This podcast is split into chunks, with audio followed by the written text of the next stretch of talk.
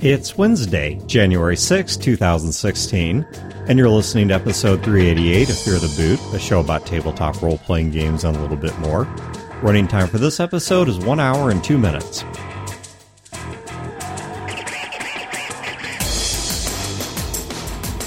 Welcome to Fear the Boot. My name is Dan. My name's Chad. This is Brodeur. That's Fiddling. it. Suck it. There was that, that fraction of silence, and I was like, is somebody going to say something? What's going on? No, you guys are just too freaking loud, so I had to back it off and ah. Are we calling someone? No, Skype. I just hate Skype. I'm So you- and I'm leaving that in the show because that needs to be out there. So you launch Skype just to shut it down because you hate no, it auto launches whenever this because it's a freaking virus. It's the second worst virus out there. The only program that is a bigger virus than Skype is Norton.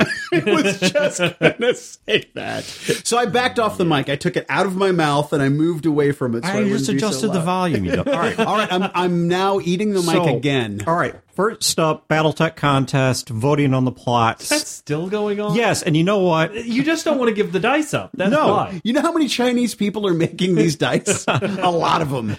This is the last week. Uh huh. Right. No, for reals. Yeah. Uh huh. Oh, I believe you, Dan. This is my I believe you voice. Okay. End of the day. Sunday, January 10th. So 11:59 2023, yes. 59 p.m. Central You can time. pry these dice out of your cold dead hand. Then I will look at the votes and I will decide what I consider cheating versus funny and we will hand out these dice in some utterly capricious manner. So, Here's that pause again. well, we can edit We haven't been drinking, Brodeur. just so we're clear. Yeah, no. We have not had a, a drop of alcohol. I'm eating a sweet tart, but that's really about it. So, Brodeur, your brother, Uh huh. Brodeur the Elder, Yeah. which every time I hear that, I want to think like Pliny the Elder or something. but Brodeur the Elder wanted me to ask you about ABBA. I oh I fucking love ABBA. Right? like I I love ABBA. Just recently I listened to ABBA's greatest hits. And, and my, well Chad, you look through my CDs. I mean yeah, it's like I know it's he right likes there. ABBA. Where this He's got a came lot of from was last episode. I said I have a guilty pleasure, mm-hmm. and Chad said, "Is it ABBA?" yes. And which it was not. But then Brodeur the Elder contacted me and said I should ask you about ABBA. I I, I love Yeah. it. I love Dancing Queen. Yep. I love SOS. I, I, they're fantastic. Hmm. How could you not like it? because it's ABBA. No, like I, I put it in, and I'm gay in the '70s. It's, it's amazing. What a time to be gay. it wasn't. It wasn't. But I was born in '75, Chad. I was born 76. See, Yeah. So I could have been gay in the seventies. I guess. uh, if you t- if you talk to my brother, I was Sure. Any which way, yeah. No, no, I, I love it. I think they're fantastic. There's a couple really what would be considered universally amazing bands that I love, and ABBA is one of them for sure. Yeah. You know, I never understood the disco hate. I'm not a fan of disco per se, but I never really understood the disco must die and we hate disco, other than the fact that it probably really got overplayed. Okay, the 80s. disco dancing mm-hmm. needed to die. disco styles, The needed- clothing and such. needed to die. But disco music, if nothing else, makes an excellent backtrack for hmm. rap music. if you've ever heard a disco song converted into a rap song, and I'll see if I can dig one up because there's one that I've heard, I can't think who does it, but it's based off of Staying Alive. In fact, there's a rapper where that's his primary shtick is taking these disco songs and kind of converting them forward and using the, the track to create a rap song. I prefer a combination of hip hop and punk Yeah. myself. If you want to look up a guy named Max Tannone, I think I'm probably mispronouncing his name. He does Mic Check One Two Three, I think it's called, where he takes hip hop songs and he does mix ups. You know, like the Gray album and, and Yeah. stuff like that, that are combined with punk, and so you have this flow of hip hop that just kind of goes and goes and goes with this hard punch of really hardcore punk acts. And the cool thing about it is because none of the music is his, yet it's completely remixed. They can't take it from him. They can't take it down for copyright violations because it's a remix, but none of the music's his and he didn't pay any royalties, so he can't sell it. So he just gives it away for free. He does Beastie Boys Go Check Your Head, where he remixes Beastie Boy albums with other Beastie Boy albums. And so, like, the backdrop is Beastie Boys. He does another one that's uh, Jay Z, who I'm not a fan of. I really don't like that kind of hip hop. That he mixes it with Radiohead, like the complete opposite side of the spectrum. Music. Yeah, I'm with you on Jay Z. Outside of like 99 Problems, Oh, and here's maybe the thing about Jay Z. well, uh, New York. I think New York State of Mind is his Yeah. as well. There's a really small number of his songs I like, but overall, I'm with you. I I'm not don't Jay-Z like Jay Z. I love Jay Z remixes.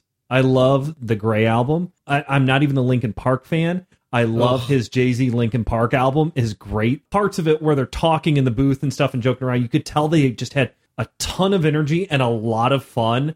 And the Linkin Park guy's like, "Oh my god, it's Jay Z! Oh my god!" and then it, and they just make some really fun music. The Max Tannone Jay Z Radiohead uh, mashup is amazing. And I don't even like Jay Z, but his stuff is bad. But when someone else gets a hold of it and remixes it, then it really starts to sing. It, it it's really good. But yeah, Max Tannone, check it out. He he remixes uh, like Mos Def and punk bands, Beastie Boys. I love all this stuff. I'm not a big Jay Z fan, but Beyonce has a remarkable turd cutter. and, and this whole time, I've had I've had, I've had Mamma Wow. Mia stuck in my head. I'm like, Mamma Mia, there I go again. my, my. Anyway, how can I resist ABBA? I can't. Do I have to? I'm having the time of my life. You are a dancing queen. What can I say? It has been a long time since somebody's used a phrase I wasn't sure if I had to bleep or not. So check this out, right? Can you imagine me driving along in my car wearing my Gwar t-shirt, listening to ABBA? Because it happens. So, I have been through his CD collection. There's a range in there. There are some astronomical, dizzying highs, and there are some really stinky bottom of the shoe lows. I will fucking cut you over Amy Winehouse. I will do it. I love her. I want her voice to have my babies. she was not well. Oh my god. All right, so my wife is perfect and wonderful in every way and the opposite of what you would think that I would want because like Amy Winehouse is it just this Dead broken, distraught, Yeah, she was- damaged, junky alcoholic. I just want to nurture her and fix her and have her abuse me. See, You're like you, some you know the entire equation, though. Right. You just said it. It's just like because you always hear these people. It's like, oh, this other person, I want to date them. Well, they have all these horrible problems and all this life things and stuff. And why would you want to date them? It's like, oh, because I can fix them. No, but the whole equation is I want to fix them so they can abuse me. Right? See, I just want I just want her to cheat on me and puke on my Yes, shoes. Yes. that you want the whole pack. You're not deluding yourself. Oh, Brodeur, you have you have turned the entire body of Sigmund Freud's work into a snake eating its own tail. I think you may have just upended. I mean, when the very point of these problems is to consciously want them, not subconsciously, but consciously describe them as wanting to create more problems. And the only thing that And there- stopped him was there's- her there's- untimely death. Yes, and there's there's no defense mechanisms. There's no hiding this. There's no dysfunction. It's just, hey, I'm just putting it out there. This is what I want to occur. Hey, don't judge me. It's preference. Yeah. All right. So Role playing games. yeah, role playing games. Actually, I'm going to talk about role playing games, but there's going to be setup to this one. All right, so I got kind of a There's weird gonna be another pause. No, uh, but I got kind of a weird topic today. Okay. And to set up this topic, there's two other things I'm going to talk about here real quick. One is Fear the Boot has, or I have, I guess I should say, and since I am kind of like the living avatar of the God Emperor of Mm-hmm. You've Fear paid the Boot. all the bills. Yes. You get that. Yeah, exactly. We allow you that for And- paying the bills. I came up with a rule, which is Fear the Boots spoiler rule. All right. And here's Fear the Boots. I gave it on the show once before. The boat sinks. Well, it could cover that kind of thing. But first off, The the, base the baseline Uh-huh. is one year. So if media gets created, base clock is from first release, you've got a year to consume it. And I won't spoil anything within one year of its release. I think that's plenty of time for somebody to consume something. Now, there are two exceptions to this. Exception number one is if you tell me you are about to consume it, which obviously we can't do with an I, audience. I just got a PlayStation 4 for Christmas. Okay. So I don't know what video games. Don't spoil any of the No, Witcher no, no, stuff. no, no, no, no, no, no. Witcher's within its first year. All right. So you're fine on Witcher anyway. But Well, Witcher Three is. yeah. But number one is if I know somebody's about to consume it. So somebody comes to me and says, I'm about to go play Final Fantasy VI, Yeah. even though it's 20 years old, I won't say anything. I'm about to see Star Wars for the first time in my life. Oh, well, you know who Luke's dad is, yeah, right? Exactly. So I won't do that. Yeah. On the flip side, that year immediately ends if it becomes mainstream cultural currency, if it becomes a meme. Snape kills Dumbledore. Mass Effect has three terrible endings. All right, things like that. Because by that point, it's become cultural currency. It's kind of like the same way you don't get a one year break until somebody tells you who won the Super Bowl. It's water cooler conversation the next day. It's newspaper headlines. And the same way, if it is absolutely everywhere, I'm not going to stop participating in the popular culture because of the fact that a spoiler has become a meme. So, with that said, there is a video game that I'm going to spoil. Or this- Brodeur, specifically. or Brodeur in the setup to this, mm-hmm. and I'm going to tell you what that video game is right now, so you can make a decision of whether you want to punch out and come back to this show later. But the video game in question is over five years old. what game is it? The- Stop okay. teasing me. I, all right, I'm going to tell you the name. You're all foreplay, Dan. We just went He said, through it. "Stop teasing me," and then he puts his hand on his chest and he says, "I'm going to tell you the name." and oh, then the conversation drags a little bit Can more. you tell that we've been married for 35 yeah, years? no, it's absolutely true. The name of the game, and I'm going to spell this before people freak out if they mishear me. The name of the game is Nier. I've never heard of this That's. N I E R, okay? Because slurred, that sounds like something else. But it is a game called, yes, now Brodeur finally understand. it, it, the name of the game is Nier, N I E R, okay? now Now, PC. I'm only aware of releases on the PlayStation 3 and Oh, Xbox then I 360. totally don't care. So let me give you the plot of Nier. And there, there is a sequel game that they're making now called Called Nier. Far. yes, called Nier Automata. And a- Fire. a- F A R E. yeah, far F A F A H R far. but, but Goddamn gamers making fun of names. Uh, I hate it. it takes a lot of work to come up with some crappy names. You know, I don't even remember the character. Nihilistic Jeff Bridges is what we call him from here on I out. know. It is so good. the plot of Nier, the first one. Yeah. Okay, second one's not been released yet. The plot of Nier is when the game starts out, you are playing a father who has a daughter, and you are in the parking lot of a grocery store in the year 2049. Your daughter is in bad shape and you are trying to protect her. You get the sense it's like this post apocalyptic mess. The grocery store's trashed. You know, it's it's a bad scene. And all these monsters start attacking you. And as they attack you, you start manifesting these powers that you shouldn't have. And you kind of fight and fight and fight. And then that plot point cuts off. And then it says 1300 years later or something thereabout. Hmm. Dune sequel. It's like 13 to 1500 years later. yeah. It picks up again, and you're playing the same guy, and his daughter is there, but she's sick now. The world that you are sitting on is this like medieval type world that sits on the ashes of the modern world. Okay, so you get the sense you are still on Earth, Canticle for Leibowitz type of thing. but it's 1300 years in the future. Yeah. You are the same guy, and he believes he has lived here his entire life. There is no recollection he has whatsoever of having been alive in that prologue. well, it's been 1,300 years. yeah, he's know, you forget forgotten. stuff. No, but he has this whole story, right? Okay, and none of it involves him having been there in the year 2049. Is he an unreliable narrator? No. Well, sort of. Sort of. And this is where the RPG topic comes in. Okay. There, there is a point to this beyond me just spoiling a five year old video game. The kick to the plot, okay, Mhm. is throughout the game, you are fighting a variety of monsters, some of which are physical and material monsters, others of which are these things called shades. They're like these really powerful spirits, okay, that are like attacking you, whatever, and they've got all their own crazy crap going on. And what you come to find out at the end of the game is that back in 2049, humanity was being wiped out by a disease and everybody was dying. Okay, this was going to be the end of our species. And using some kind of like magic or super technology, I don't know what it was supposed to be, because it used these two grimoires, so I'm guessing it was magic of some kind. What they did was they separated the human souls or minds from the bodies.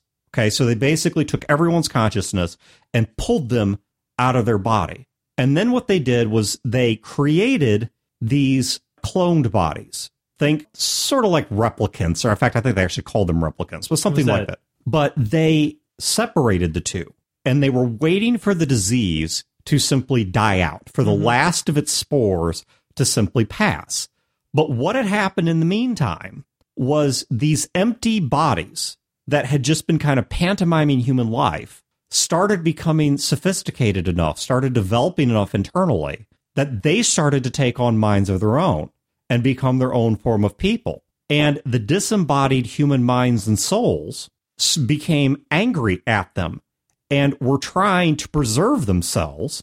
And that's what the shades are. Mm-hmm. And what you are playing through this whole game and don't find out until the end is you are playing basically the vessel of the guy from 2049. And what you are basically supposed to be is the receptacle that he can rejoin with. And then his daughter has one as well that they can rejoin with and restore the human race. And on the first playthrough of the game, you don't get a lot of the side dialogue. After you beat the There's game, no context. Exactly. And after you beat the game, if you play it through a second time, though the characters are oblivious to it, you, the player, get to hear the dialogue of the shades as you're going through the world. And you hear them talking about wanting their bodies back and how what they're really trying to do is to protect each other from these rampaging, you know, these organic androids that are running around that are supposed to be their resurrection. And you come to find out that depending on your perspective, you're kind of the bad guy. And because basically what you've been doing this whole time is fighting against human consciousnesses. You're fighting against the very guy that you were playing at the start of the game, trying to keep him from, along with the rest of the human species, getting these vehicles back, which they never meant to take on consciousness. That was never the intention. It was just well, exactly. And that's, but the point is, depending on your perspective, it is arguable because the shades, once again, once you get their dialogue, they're simply trying to protect each other and survive, and they are humanity. You are, in a sense, just a an imposter. So the shades can physically act in this world. Sort of, yes. They have limited ways of doing so. I don't remember all. It's been a few years since I played. Why I did they it. just work with the clone bodies? Say, okay, clone guys, you can keep your bodies. Let's just make some more new clone bodies. This was a Square Enix game, so oh, so it was the imagination of a dream born on the winds of time that goes through the echoes no, no, no, no. poetry. What it is is it's an interesting concept told in a story that has plot holes you could drive a Mack truck through, Mm-hmm. and the true believers will just tell you it was because of poor translation into English, oh, you, you just don't get it. or you It's yeah you, you don't get it.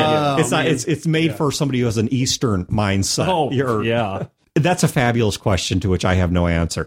Here's my point, though. Here's where I'm mm-hmm. tying this back to tabletop role playing games. This is a concept I'm going to call the long bomb. Okay. Okay, why not? You know, not? I got to call it something. Have you ever played a game or run a game where at no point did you lie to the players? At no point did you even have to adjust what you were doing to accommodate their paranoid conjecturing, but you simply put them in a situation which was intentionally misleading. And then at the very, very end, or near the end, or somewhere along the way, maybe midway through at a major plot point or something, they suddenly come to find out none of this is what I thought it was.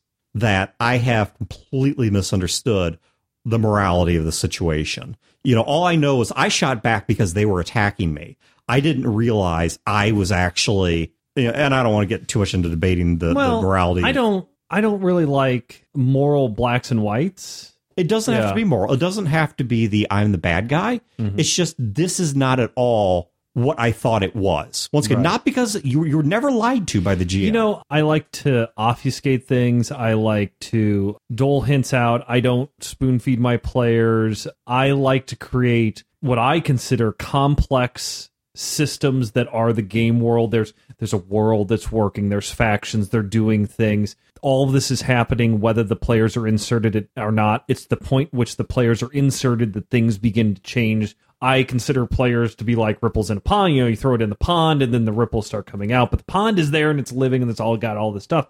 That's how I kind of like to run a game. So I guess I don't do that simply because if you do it wrong, it's a bait and switch. If the players, I don't disagree with that at all. yeah, if the players are thinking that it's one thing and then it's like surprise this fantasy world that you you have where you have magic and you have swords and you think it's 1262 and blah blah blah. It's actually a different world and it's 50,000 years into the future. You find a spaceship and the spaceship is the colony ship that came from earth and then the magic is just nanites but you don't understand it but you just know how it, to make it happen and and that was never part of the like the out of game deal the out of game conversation the deal was hey chad let's run a game. Okay, how's fancy sound? Sounds great. How about some vampires and werewolves and magic? Oh yeah, that's awesome. Okay, let's play this game. Here's our interesting characters. Here's this interesting world.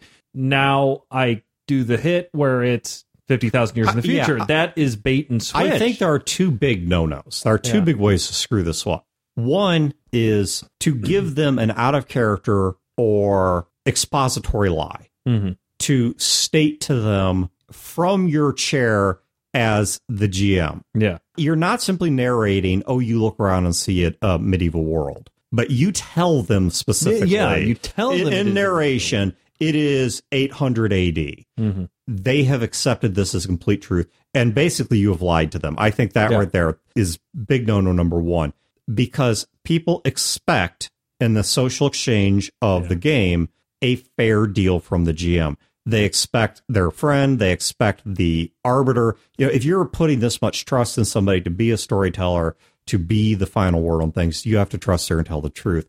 The second thing that i would say is don't do something that makes their actions seem meaningless, utterly meaningless. Now they might have been confused. Right. You might have made different choices, and I think that's that's a neat thing. If Nier was a tabletop role playing game, and I knew going into it that I'm playing a vessel Mhm.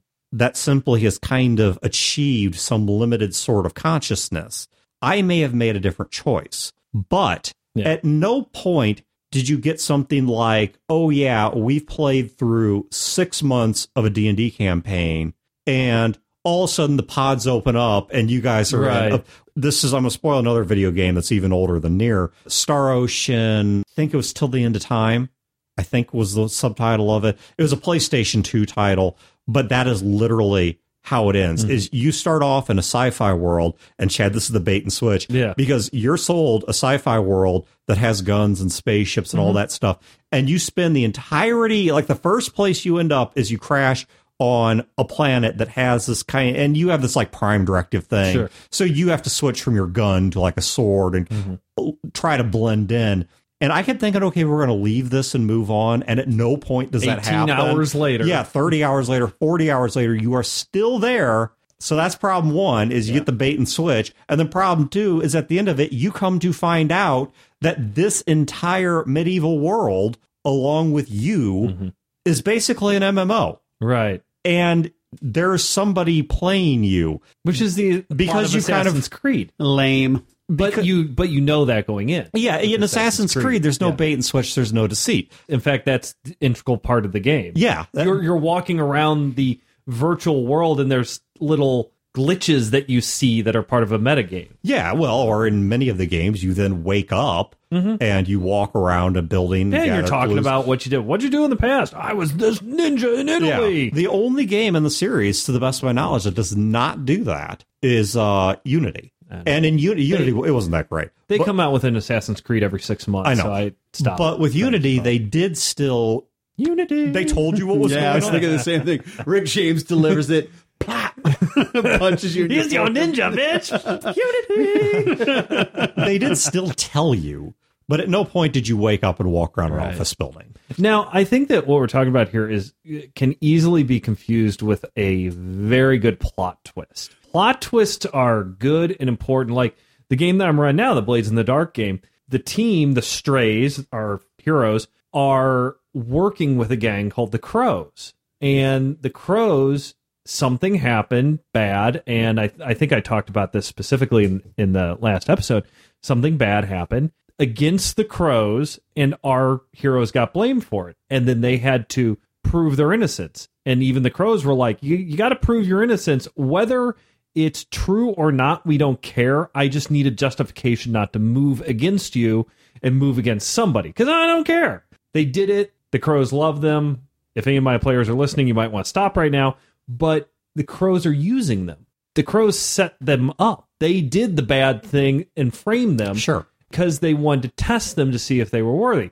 The crew last Sunday proved they were worthy. They proved their innocence by completely fabricating evidence against someone else. And the crows are like, good job. More work in the future. This is going to be a great relationship. And so they're going to throw a lot of work their way. There's going to be a lot of plot stuff. It's going to be really cool. And then there will be a sudden yet inevitable betrayal. Yeah. So I have not done this as a game master, but I have had a number of games over the years, both on a large scale and small scale anecdotes or mm-hmm. situations where there has been a great moral discussion. In fact, I won't bore you with the gaming story, but years ago I ran a D&D game and this thing had occurred. Long story short, I had We were all members I- of ABBA. I had the lawful good side of the table. I had the lawful good players on one side of the table, That's literally, Gees. and I had I had the chaotic good side, ABBA. and they're literally, I mean, in character, pulling weapons on one another, Right. gonna fight over a disagreement, and these are both, you know, morally mm-hmm. good sides that have come to this impasse that is going to turn violent, right? I've had situations where, you know, the the whole cliche, you kick in the door and you kill something that's evil and take it shit, but they didn't do anything wrong and they happened to be asleep and you murdered them and took their stuff. So what does that make you? You know, you have those scenarios and those discussions, but I've never done something on that scale. The the most I've ever done, or I should say the, the the largest scale I've ever done is I had a situation where the players were working for someone who was an espionage agent for another kingdom. Yeah. And they never even really discovered it until the very, very end of the campaign. It wasn't a bait and switch. It was just, hey, this person who had been directing us had ulterior motives from another state agency. We end up being, well, we were used, right? But they were never betrayed. It just, they Yeah. just were never, they were never necessarily as important or valuable as that they thought they were. Right. One of the closest things I guess I've come with it, it was with the game that Gnarl was in. Uh, we didn't finish it uh, because I had uh, gained unemployment and I just wasn't up to finishing out the campaign. What I had planned for him, and I had told him this because I was like, well, I'm not going to run the game anymore ever. So I'm ask me any question you want and I'll tell you where I was going with it. And they were Been asking there. questions. Yeah. And that's actually always pretty cool. I, I love being able to lay out the stuff. But anyway, one of the things I laid out for them was I mean, they were on a planet that was obviously not Earth. It had like a different kind of sun. I think it had two moons. Yeah, two moons. And uh, so, I mean, it, it was never, ever even fake Earth, right? It was totally different planet.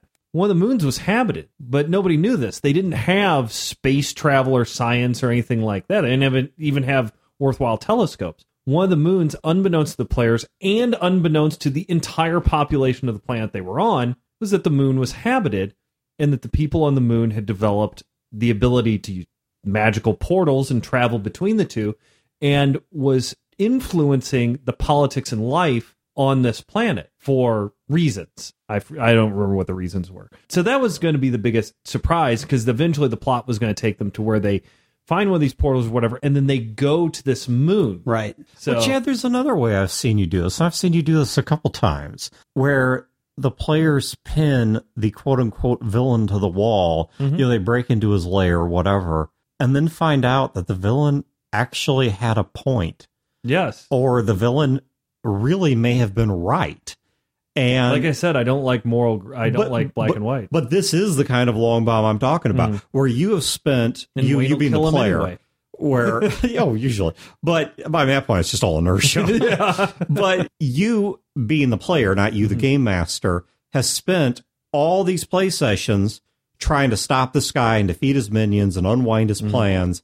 And then when you finally break into his lair of layers, you come to find out he was right. Or he at least had a point. point. You could you could empathize with. yeah, that it wasn't To me, that's not a long bomb. To me, that's to kind of pat myself on the back. That's a well made character. Well, and it may be, but I think it classifies as a long bomb Yeah. because of the fact that the players, by, say- ex- they, by accepting things as being too simple, Yeah.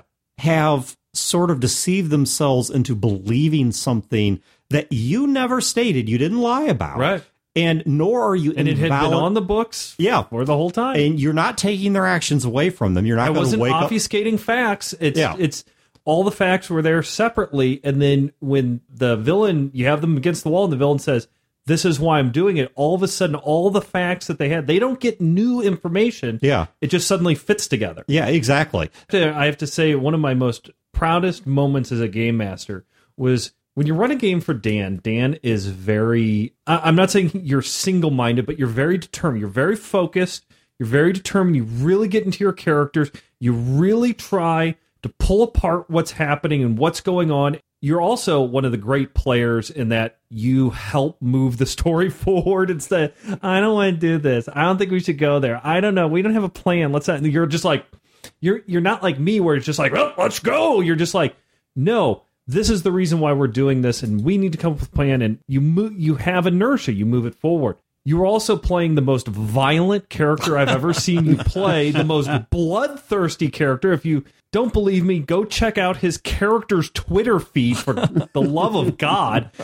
And you had the big bad, this monster that you're playing, hands around his neck, lifted him off the ground, and just there wouldn't have even been a roll. Just you even given me the slightest hint that you just crack his neck or throw him against the wall or rip him apart. He's gone. And you start role playing and you don't because I was able to convince you that he had motivation. He had a reason. He was able to convince you that he was doing some crazy, weird shit, but not evil for evil's sake. Well, yeah, and the reason what really got through to me on that was first of all, I knew there's a lot about the world we didn't know. Sure. The villain was entirely was you guys. too, was entirely too willing to die.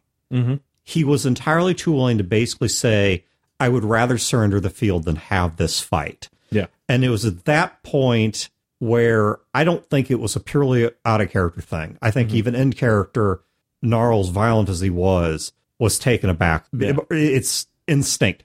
The instinct is he's not behaving the way a competing predator should behave. Right. He's not acting that way. And so something is wrong with this situation. There's something more we need to figure out here. And it turns out he did know a lot of things we didn't, but we never got to learn them because Wayne walked up behind him while Gnarls holding him, and Gnarls like, I'm going to leave this guy alive. First time in the game, Gnarls made this call, and Wayne, Mr. Pacifist Frying Pan Dandy, walks up and shanks his ass soprano style. Yep. And it was like, welp, We tried. uh, Gnarls got a corpse. For once, he didn't create it, and he's like, dude, I think you need to chill. You're a bit violent. like, yo, Bard, tone it We down a yeah. Sir William, you're at an 11. We need you at about a three.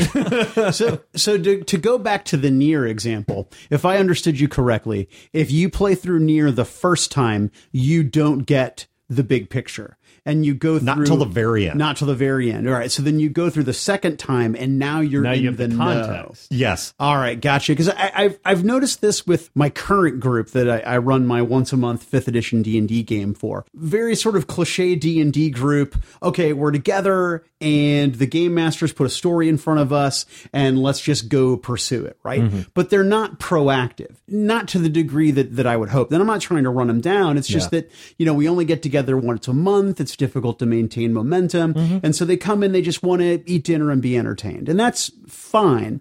But I find it challenging because I'm not getting as much proactivity as I would like. And so there are elements to the story that are there that are not being pursued. And I think video games are a lot like that in that if you want to run around and smash stuff and gain XP and get mm-hmm. treasure, you can do that. If you really want to immerse yourself in the story, you can do that as well. And it seems like this scenario or this example that you guys are talking mm-hmm. about, Dan, you were very interested in, well, wait a minute. Yeah. I'm in my character. He's not acting like the the the predator that he should be acting like. Mm-hmm. He's not competing. He's not trying to be chief of his proverbial tribe. And so something's rotten in Denmark. I want to check it out. and correct me if I'm wrong, Gnarl wasn't thinking 100%, wait a minute, is this a trap? If I kill him, is No. he good? No. It, It was there was something wrong with this picture. Yeah. It was very much there's a dance and mm-hmm. these aren't the moves to the dance. yeah. This isn't how it's supposed to go. I I know okay, going way back, the original Gnoll, going back to like D and D 0.0 or whatever, mm-hmm. was supposed to be a mashup of a gnome and a troll. And they really? Yes. So weird. That is so stupid too. I mean, that's a kind of uncomfortable date. I yes, certainly by third date, yeah. yeah, but the refractory period on a troll, I mean, it's like, boom, he's back. He's back in business. Gnome chicks are into that, man. yeah. I, They're all, that- they're I all, guess like, that's how it hyper and happened. stuff, yeah. But in the more modern editions, they change them to being they're not a hybrid of any two species, but morphologically, in terms of the way you would describe one, they're supposed to be a mashup of hyena and man. Now, a little bit of biology for you. Hyena is not a canine species. It is actually a feline species. And one of the decisions I made when I was playing Gnarl was that I was not going to go the route of a hyena, which ha- which socializes one way and thinks one mm-hmm. way and has whatever because of the fact that it is a feline species. I instead decided to go with what they look like to me, which is they look more like a canine species. And so I gave them the pack mentality of a dog. And so in a fight, there are ways the fight is supposed to go. Mm-hmm. And humans would normally follow this quite well. And when he suddenly stopped acting like a competing predator or a competing alpha, it was just all wrong. Yeah. It, it was all wrong. And so it, he was like, something else here needs to be figured out.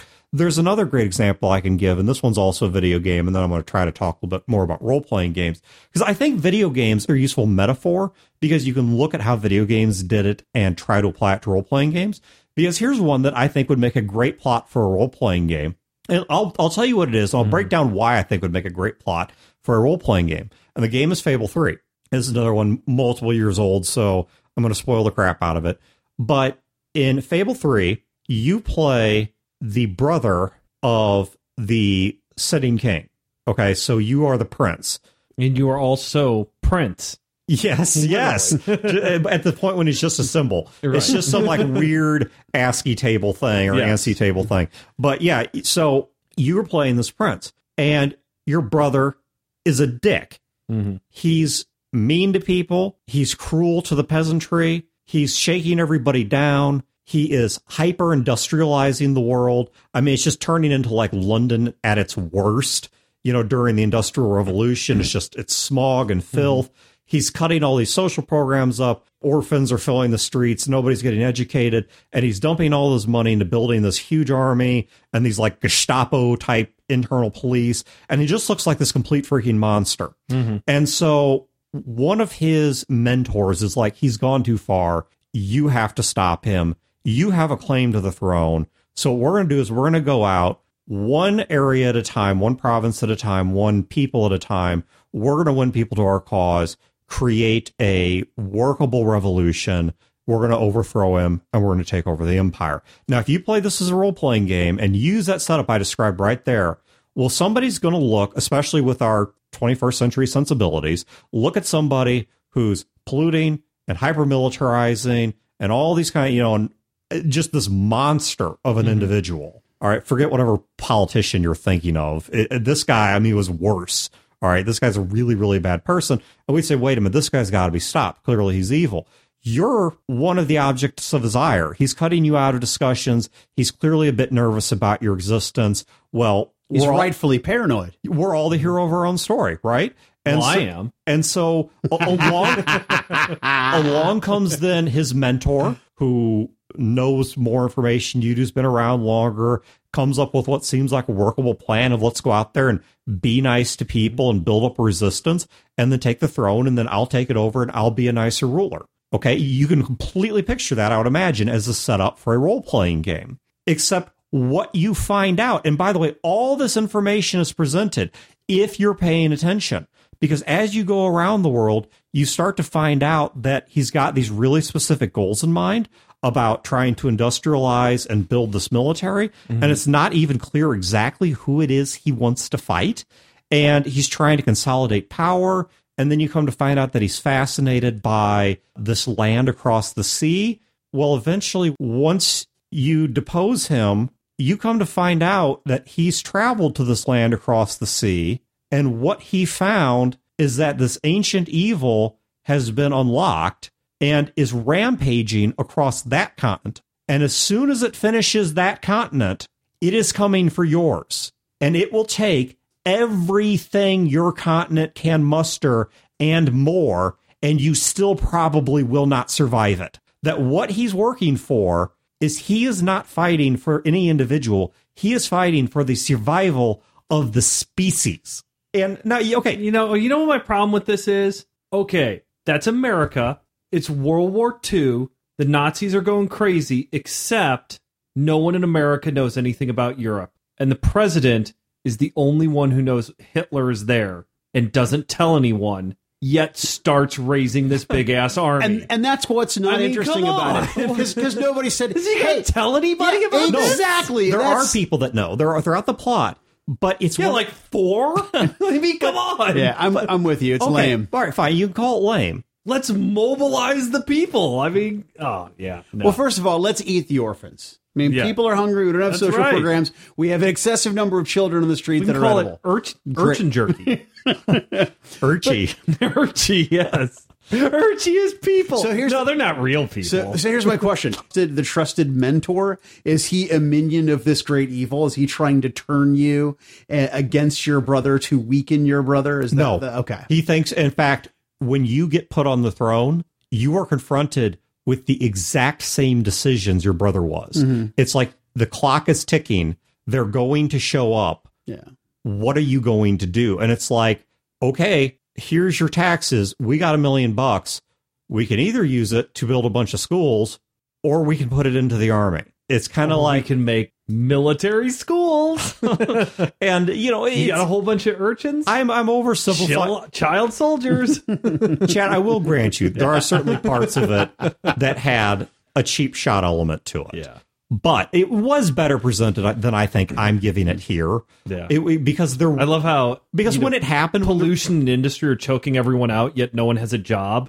yet pollution and industry are choking everyone out. Well, especially- well, who's working this? It's the automatons. yeah, yeah. The, But- the the unions are enraged. We've built these these steampunk automatons Yeah. that are actually manufacturing all the engines of war. No, no, they're just manufacturing pollution. That's right. Haven't you seen Captain Planet? pollution industry. yes, it's on Captain Planet. Oh. God, he's Whole our hero. industries that if just- you don't he's- vote for me, he's- our pollution industries are going to be shipped overseas. Well, the Chinese are already doing a great job with the pollution industry. India too. and now they're exporting it to Africa. but Damn globalization. we need to keep domestic pollution here. when when I played Fable Three, when the big give was given, Yeah. I had not assembled it, mm. but I did not feel lied to. Everything they said, I should have known all of this. Yeah. The facts were all there. I had been given all of this information, but at no point was it shoved in my face. At no mean- point was it as pressing to me as the guy trying to stab me. And so I just kind of filed it away until suddenly you think the game's over. You think you're at its final act. Mm. You knock him off the throne and you come to find out, okay, he's a dick. But if, and this is the big if, Do you have to follow his dickhead plan, or can you do your own good plan and still win? it is very hard. It is possible to win and not be a dickhead. You have to work a lot harder for it, and you have to have a lot more preparation and such. and a lot more pollution. That's an important life lesson, kids. Yes, you need an enormous belching pollution industry. you need every orphan fully educated in maximizing pollution and working the pollution engines year round. automatons and union workers and orphans coming together to create pollution. to actually summon pollution elementals. Yes. That I want, want to strip just the smog bad guys, elementals. the bad guys can only move through clean water. you must eliminate all the clean water on the planet, yes. and they will be incapable. Oh, that is fantastic. Acid rain is the only thing known to defeat They them. They have really sensitive skin to sunlight, so you must strip away the protective coating of the atmosphere. so let, let me ask you this, Dan. Wayne and I, we both like mysteries. Yeah. but we like them in different ways. Wayne sits there and he tries to figure it out. He'll watch a Sherlock Holmes, whatever, and he's watching. He's like, okay, this happened, this. Okay, this is probably a red herring, and this is that, and this, and I think it's got to be one of these two people that who done it, and blah blah blah. And I'm the totally opposite. I sit there and I don't want to figure it out. If it's a movie and not a role playing game that I'm trying to actively engage in, Yeah. if it's something that I'm passively consuming, I just want it to hit me. I just want to be entertained and I will travel along willingly along the plot and I never figure it out because I'm never trying to and I don't want to. So which one are you? Because that kind of ties into this. Right. And well, let me start where it ties in, and then I'll answer your question about mm-hmm. me. But where I think it ties in is in many ways what you're playing is a mystery without ever having been told it was a mystery. Yeah. Because there's all these clues, there's all stuff going on that you don't necessarily see the significance of until you hit that point of payoff. See, I think that right there, what you said is the difference between a good way of doing it and a bad way of doing it. You have been given all these clues and you never were able to put them together to figure it out. That's the good way of doing it. right. The bad way of doing it is you're playing this game and suddenly it happens. You're never given any clues about Right, it. You're never yes. See, told. I- I exa- I- I information with is you. Withheld. And that goes back to the whole bait and switch. Yeah. Well, and maybe not so Much Much like the king in Fable 3, not telling anybody about the well, so people did once again. I, I know. but but the point being here. All right, the point being though that yes, I agree with you that you spread out the clues, and that was what made it work in Fable Three. That was what made it. Well, I guess Nier was a little bit more of a blind side, but it's what made it work in Fable Three. It's what made it. Well, okay, Star Ocean was also a blind side, but it worked in Fable 3, where when they dropped the give, I was like, I should have known this. Yeah. I should have pieced this together. But to answer your question, I'm a little bit of both. I know one of the things that drives country, a little bit rock. yeah, I know one of the things that drives people nuts, or least some people nuts, is that I always take the middle road on the show. One of these days, we're going to have a bonus episode where I'm just going to go off and give all of my really extreme opinions. You you don't give extreme opinions and you don't go off. You judge. Yes, This is what you do. Yes, You and judge. that's what we're going to do. Is I think we're going to need some like listener emails or something where I'm just going to judge. It can Yes. be marriage problems, it can be gaming group problems, Please it can do be not send in these emails. It can be, oh yes, it is going to be Dan judges. It will intersperse of me judging and then me giving an extreme and absolute opinion where it's not middle of the road. Right. But to your answer your question on the mysteries, I am a middle of the road guy. When I was reading Sherlock Holmes stories, I would read several pages and pause to contemplate, Yeah. and then read several pages and pause to contemplate. And sometimes it wasn't a fair exercise because in many cases the information was not presented until the mystery was solved. Sure. A, game more recently, and uh, you rightfully make fun of it for being press X to brush your teeth, but with Heavy Rain, I would play it for a little while, and then I would I, would pause it, and mm-hmm. because Carl likes watching me play video games, and this it did have a strong story. She and I would discuss like, okay, It does, I mean, it does have a very deep mystery. I Yeah. hate the game, but it has a very deep mystery. and you do have sufficient information Yeah. to solve it. In fact, that's the whole point of the game. And is I that did. gathering clues to solve. the and I did solve. And I the game, if you play it right, will give you the answer. But I had solved it before it gave me the answer. I'd figured out who the origami killer was, Mm-hmm. and I, I won't explain how because it's a mystery game. I explaining how and who kind of kind of defeats the point. ruin the entire game. It's not even a spoiler. It's like that's a why bother even playing. Yeah. So, uh, but I figured out. Yes, I was able to solve the origami killer, but it's not as proactive as Wayne but it's also not quite as consumptive as what you're describing. Right. But it's it's more like every so often I stop, put it down, and think, okay, let's review. And that kind of goes back to that point with Gnarl where he had the original Lord of Atoon, which became Right. Saren's Town later, by the neck. It was one of those moments of evaluation of I knew we were coming to some kind of sub climax. I, there's a mm-hmm. term for that in literature, and I forget what it is. But when you get one of those those Right. peaks, that's not the main climax of the plot. But you still go mm-hmm. on these big peaks, and I knew we were at one of those. Yeah. I, Dan, the player, instinctively knew we were at one of those, and Which I is why you're a good player. and I because paused. you know how to yeah, interact with that. And I Yeah. paused real briefly out of character and even in characters like something here is wrong. Mm-hmm. This is not the right choice. And then suddenly Wayne sprouted his balls. for the first time yeah. ever. His ginger balls finally drop and Ah. he shanks the completely wrong person after having failed to shank a hundred right people leading up to this moment. yes. See, I want the prestige. I want that moment where I realize that Christian Bale is playing his twin brother, or that Right. moment where uh, you know Jack and Marla are arguing in the kitchen. Yeah. And you look down the stairwell, and Brad Pitt looks up and says, "This conversation is over." And so Jack turns to Marla and says, "This conversation is over." And you're like, "Son of a bitch, they're the same guy, right?" Yeah. Like I oh want, my god, spoiler. right. Like I want that Yeah. moment where I'm consuming it passively. Maybe the clues are there. Maybe I figure it out. Maybe I figure it out before the rest of the hmm. audience. Maybe I don't. But that magic moment where you're, where just the, the epiphany Yeah. washes over and you're like, wow, that's really, really very interesting. I've had one campaign that I ran that ended in that moment and everybody at the table was like, wow, I did not see that coming, but the clues were there, hmm. blah, blah, blah. One of my players, I mean, he felt ripped off. He was really, really upset that the campaign ended the way that it did hmm. and that we did all this for nothing, et cetera, et cetera, et cetera.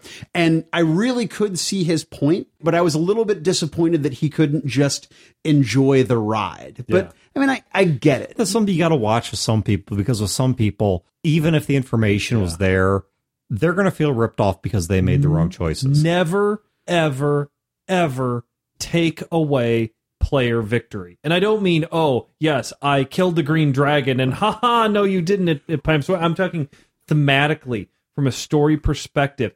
Never take away player Well, victory. it would it would be way too much to explain here, but in this particular situation, sacrifice was victory for Yes. the world. And that's- right? I have run games their, like that. Their Yeah. personal sacrifice, all of the the bloodshed, the Mm-hmm. pain, the suffering, the personal sacrifice, and ultimately the sacrifice of life. Yeah. that was what I even had. I even had an epilogue that I wrote for the game that was hundreds of years later, and this priest in the temple talking Mm-hmm. Yeah. about yada yada yada yada yada to reinforce that theme. But he was mad. He's like, you know, we did all this just so we get killed at the end. So blah blah Ah, blah blah blah man, blah. See, the actual play that I have on my website for Silent Memories, the entire game, they're going back and forth, they're going back and forth. There's a traitor, and, and oh my god, the traitor's causing all these problems, and oh, we defeat the traitor, and oh, we figured out, and finally we figured out what's going on. And by the end of it, they died. Mhm. Every single character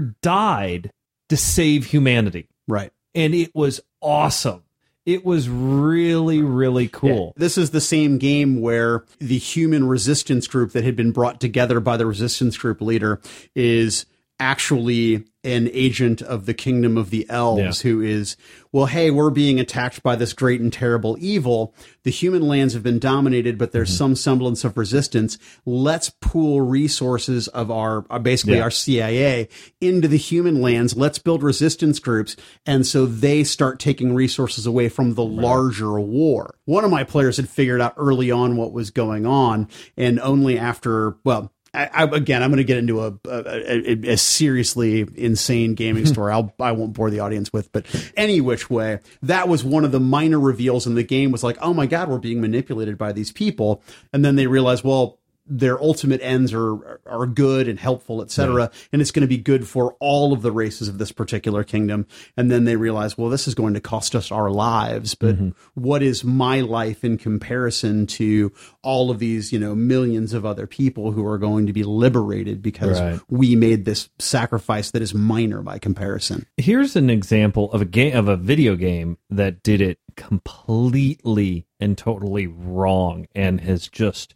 enraged me. And I hate the video game for it, and I hate it because I loved the video game. It's L.A. Noire. L.A. Noire, you're playing uh, what 40s? I Yeah, guess? 1940s. It's it's it's really shortly post-war. yeah. So it's like 1947, 1948, something like and that. you're a police detective in L.A. It's kind of like uh, L.A. Confidential. LA Confidential, kind of like a, a Grand Theft Auto because they, you got the map. right? It's So you all beat 3D. hookers to get healthy. No, no, you're you're you're you're, playing. you're a cop. you're and a clean cop at that. Yeah. You're, you're So you can get in cars, you can drive around and stuff. You're a murder investigator, or, or a not a murder, it's a major crimes unit or something. well, you do actually go through a bunch. Oh yeah, yeah. They move you between stuff. They divisions, move you yeah. between- So anyway, there are crimes. I mean, you drive around, you do this and that, but there are crimes. This is the plot, right? So the crime happens, but you're not there. You're a cop. You're a detective. So you show up. Right, the you're there to scene. respond to crime, not Right. to prevent it. Right. I got gotcha. well, that's just a reality. I mean, come on. Right. I mean, you know, cops aren't psychic. It is a minority report. right. I mean, there's the Yeah. reason why they have a response time. Right. And especially, you're not a patrolman either. You are a Detective. yeah. detective. Right. So you go to the crime scene, and it's a really intricate, interesting thing. You search the crime scene, you're looking for clues. There's stuff there that, that you can pick up and you can look at. It has nothing to do with anything. Wit- witnesses to beat and intimidate, Right. to coerce, to to elicit false confessions Yeah. from. Is that so, and you, and then there's this whole Actually, you can do that. Actually, yeah, but uh, but there's this whole uh, talking to people. You talk to the witnesses, and they use this technology where they had actors and they put you know the little dots in their face and they move so the face of the person in game was moving and had facial expressions wow. and stuff. So part of the game was actually like Looking at their body language and, and talking to them. And so if they're saying no, everything's fine, but their their face is kind of like their shifty eyes and stuff. You have to look at that. You have to take that into account and, and be like, hmm, is that a thing? And so there's a lot of data points to put together to coalesce together to solve this individual crime. And then you arrest the guy, and then you either get the wrong guy or the right guy, and then it grades you on your performance. How do you, so? If you just want to be quick and just grab any old guy off the street, yeah, you can do that. I really got into putting together the clues and solving the crimes. I mean, I worked really hard on every single crime because it was so much fun and I got a real immense satisfaction when it graded me at the end and said, You got the right guy. Guilty verdict. Good job, officer. We're moving you to Bunko Squad, or we're moving you to the, the prostitute vice, or we're moving you to whatever. you get halfway through the game, you're solving these crimes, and then you, you start noticing that there is an overall plot. Well, you get to the halfway point, and then the thing happens, and the plot happens, and then there's a big chase, and then there's a big thing, and then there's this evil guy, and the big bad's revealed, and then you're hit with, oh, yeah, all the crimes are linked. Every single person that you arrested and worked so hard to prove beyond a shadow of a doubt that they're guilty, every single one of them was framed. You put away the wrong people. And it's actually this one guy who's the big bad who did everything. Yeah, And it's just like, that's that's you. yes. uh, What what you said is completely correct. It is only for one of the departments you're in, right. because they put you in different assignments. It's only that one assignment. But yeah, it turns out that there's you're solving these murders. That Yeah, turns it's the out murders it's a serial killer, Mhm. and yeah, you put away. And they don't free the people you put away. You don't have any bad things happen. The plot instantly goes to, oh, let's just chase the serial killer down. Yeah, oh yeah, those other people are just rotting in jail, but it's 1946, so who cares? And it's like, really? yeah. So oh, it completely took away any sense of victory. there, and there it is was bad. definitely a right and wrong way to do it. There's a lot of ways you can leave the players feeling cheated, but I think if you do it right, it is at least for me it is fun to get to a certain point in the game and to realize I should have been paying more attention. Hmm. I should have been doing something more than stomping orcs and taking their stuff. Right. You Right. should play Undertale. Yes, That's I- what Undertale's all about. And we got some people mags. Apparently, John wildly spoiled that game. John wildly spoiled the game. So I apologize for that. I would have done something about it, but I never played it, so I had no idea. I didn't realize that what John said was so. Wildly. Yeah. So like all of it. all right, but anyway, we're we're gonna stop this one here because oh, we're getting up good on time. Wait. All right. make it So- quick. I work. I. I mean, my job. Yay. It's it's it's fucking miserable, right? I mean, it's, it's horrible. It's. It, ah, I was about to say something that I would regret saying. So I walk into. There's only two men's rooms, right? I mean, it's it's mostly women that work there. There's a there's a good number of employees in the company. It's about 200 of them. The majority of them work at the facility that I work in. Okay. It's only two men's rooms, right? So two toilets, one urinal right?